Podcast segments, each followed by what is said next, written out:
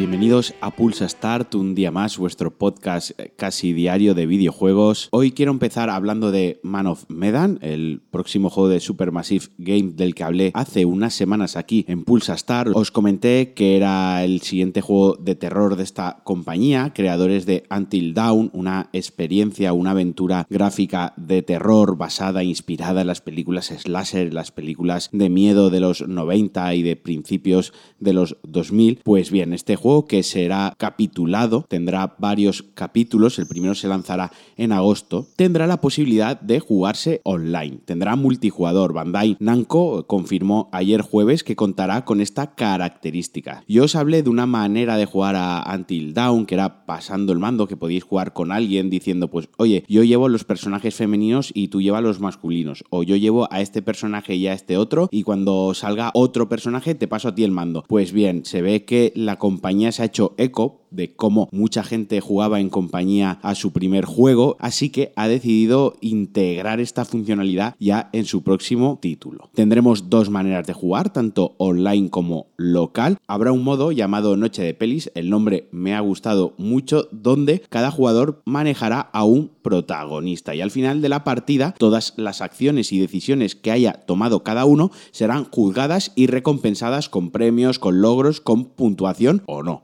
Y también tendremos el modo historia compartida, en el cual cada jugador llevará a un personaje y verán las mismas escenas, los mismos sucesos en el juego, pero desde diferentes perspectivas. Jugarán a la vez, pero con diferente camino, otros puzzles, otros quick times events, porque estos juegos tienen muchos QTEs, y cuando llegue a un punto concreto del juego, pues verán la misma escena, lo mismo que está pasando, una cinemática, pero desde diferente perspectiva. La verdad es que me parece muy interesante, pero sobre todo me quedo con el hecho de que Supermassive Games haya escuchado, se haya hecho eco de cómo la gente jugaba a su juego y hayan decidido crear o hayan decidido integrar bien ese modo de juego. Me parece muy interesante y me gusta mucho cuando las compañías hacen caso a los jugadores.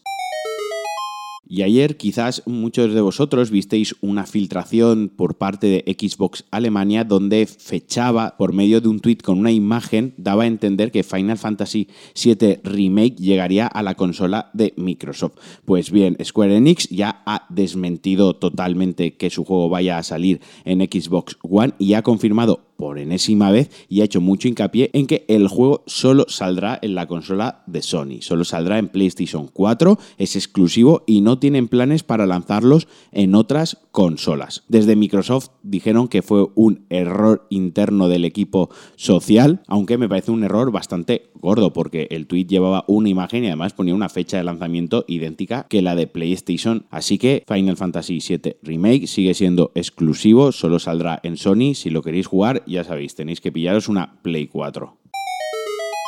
Y ahora quiero hablaros de Ion Maiden, o mejor dicho, Ion Fury. ¿Y qué es? ¿Qué, ¿Qué, juego es este? Quizás la mayoría de vosotros no lo conoceréis, a lo mejor a algunos os suena. Pues bien, es el próximo juego de 3D Realms, los creadores de Duke Nukem, que contará con el motor gráfico original de Duke Nukem y de Shadow Warrior. Es un shooter reto que rinde homenaje a Duke Nukem 3D y que es noticia por dos motivos. Lo primero es que ha cambiado de nombre, ahora se llama Ion Fury, porque Iron Maiden, la banda de música, les interpuso una demanda por el nombre. Así que reconsiderando la demanda y bueno, en estas cosas legales, en estos rollos que tienen ellos, han decidido cambiar el nombre. Y lo segundo porque ha confirmado la fecha de lanzamiento. El 15 de agosto saldrá para Steam y para GOG en formato digital. Como digo, es un shooter en primera persona que integra el motor gráfico que fue utilizado en su día en Duke Nukem 3D y en Shadow Warriors y que fusiona la apariencia nostálgica con la tecnología de, para crear un shooter actual. La verdad que yo le tengo muchas ganas, llevo tiempo siguiéndole la pista, me parece muy muy curioso y cada vez que he visto algún vídeo se me ha revuelto por dentro un poco esa nostalgia de cuando era pequeño, era un crío y empecé a jugar a shooters, a mis primeros juegos de PC, así que le tengo bastantes ganas. Os recomiendo que le echéis un vistazo, os dejaré un vídeo de YouTube en la descripción y para aquellos que no estén delante del PC cuando me escuchen, pues ya sabéis, os vais a YouTube, Ion Fury y veis algún vídeo que está por lo menos curioso. La PlayStation Store se ha actualizado con nuevas ofertas, con nuevas rebajas de verano, así que voy a aprovechar un par que me han llamado la atención, porque como es viernes, me gusta recomendaros algún juego para el fin de semana, y en esta ocasión van a ser para PlayStation 4, porque van a ser ofertas de la PlayStation Store, como os comento. Así que los jugadores de PC, los jugadores de Xbox y de Switch, me vais a perdonar esta semana. El primero que os voy a recomendar, la primera oferta que me ha llamado la atención, ha sido Assassin's Creed Origins, el retorno de Assassin's Creed tras su descanso. Sabéis que Assassin's Creed se tomó, o la saga mejor dicho, se tomó un descanso de varios años porque estaba muy quemada, venía de varias entregas que, aunque eran muy buenas, pues no tuvo todo el recibimiento, todo el apoyo de la crítica y sobre todo de la comunidad de jugadores porque la fórmula estaba quemada, los juegos salían sin pulir, con bugs, algunos más graciosos, al otros que impedían jugar, más graves, así que tuvo unos años de parón y volvió con este Origins que cambiaba en esencia o cambiaba bastantes cosas de base del juego. Pero bueno, os comento por qué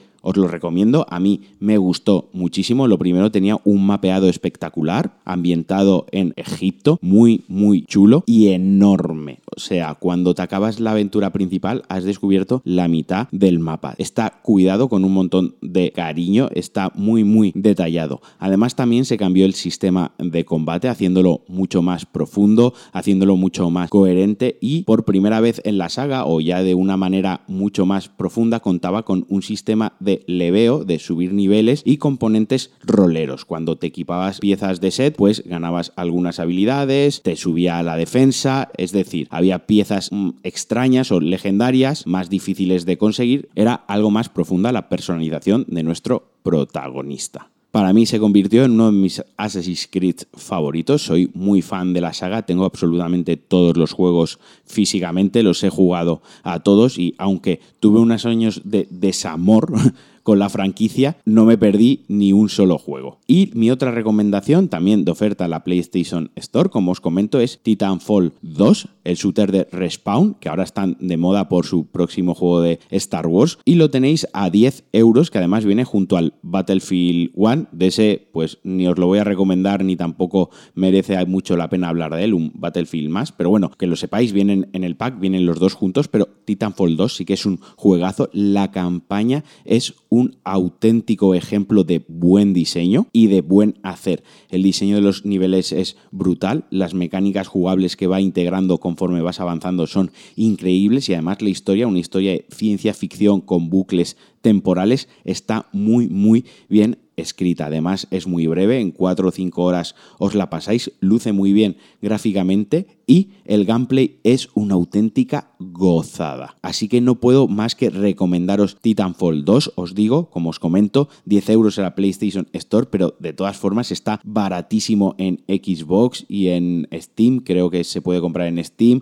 o en Origins en DA y en su servicio de suscripción de juegos está, quiero decir, no hay excusa para que no juguéis a Titanfall 2. Lo tenéis baratísimo en todas las plataformas y de verdad, siento ser un poco pesado, siento ser insistente, lo tenéis que probar. A mí me pareció un auténtico shooter, o sea, una auténtica pasada, un juegazo. Una pena que no funcionase en las ventas, una pena que EA no le diese el apoyo en marketing, en comunicación que el juego merecía, porque, insisto, una vez más, es sobresaliente. Y hasta aquí el Pulsa Start de hoy. Espero que os haya gustado. Espero que paséis un buen fin de semana, que juguéis mucho y nos escuchamos el lunes. Adiós.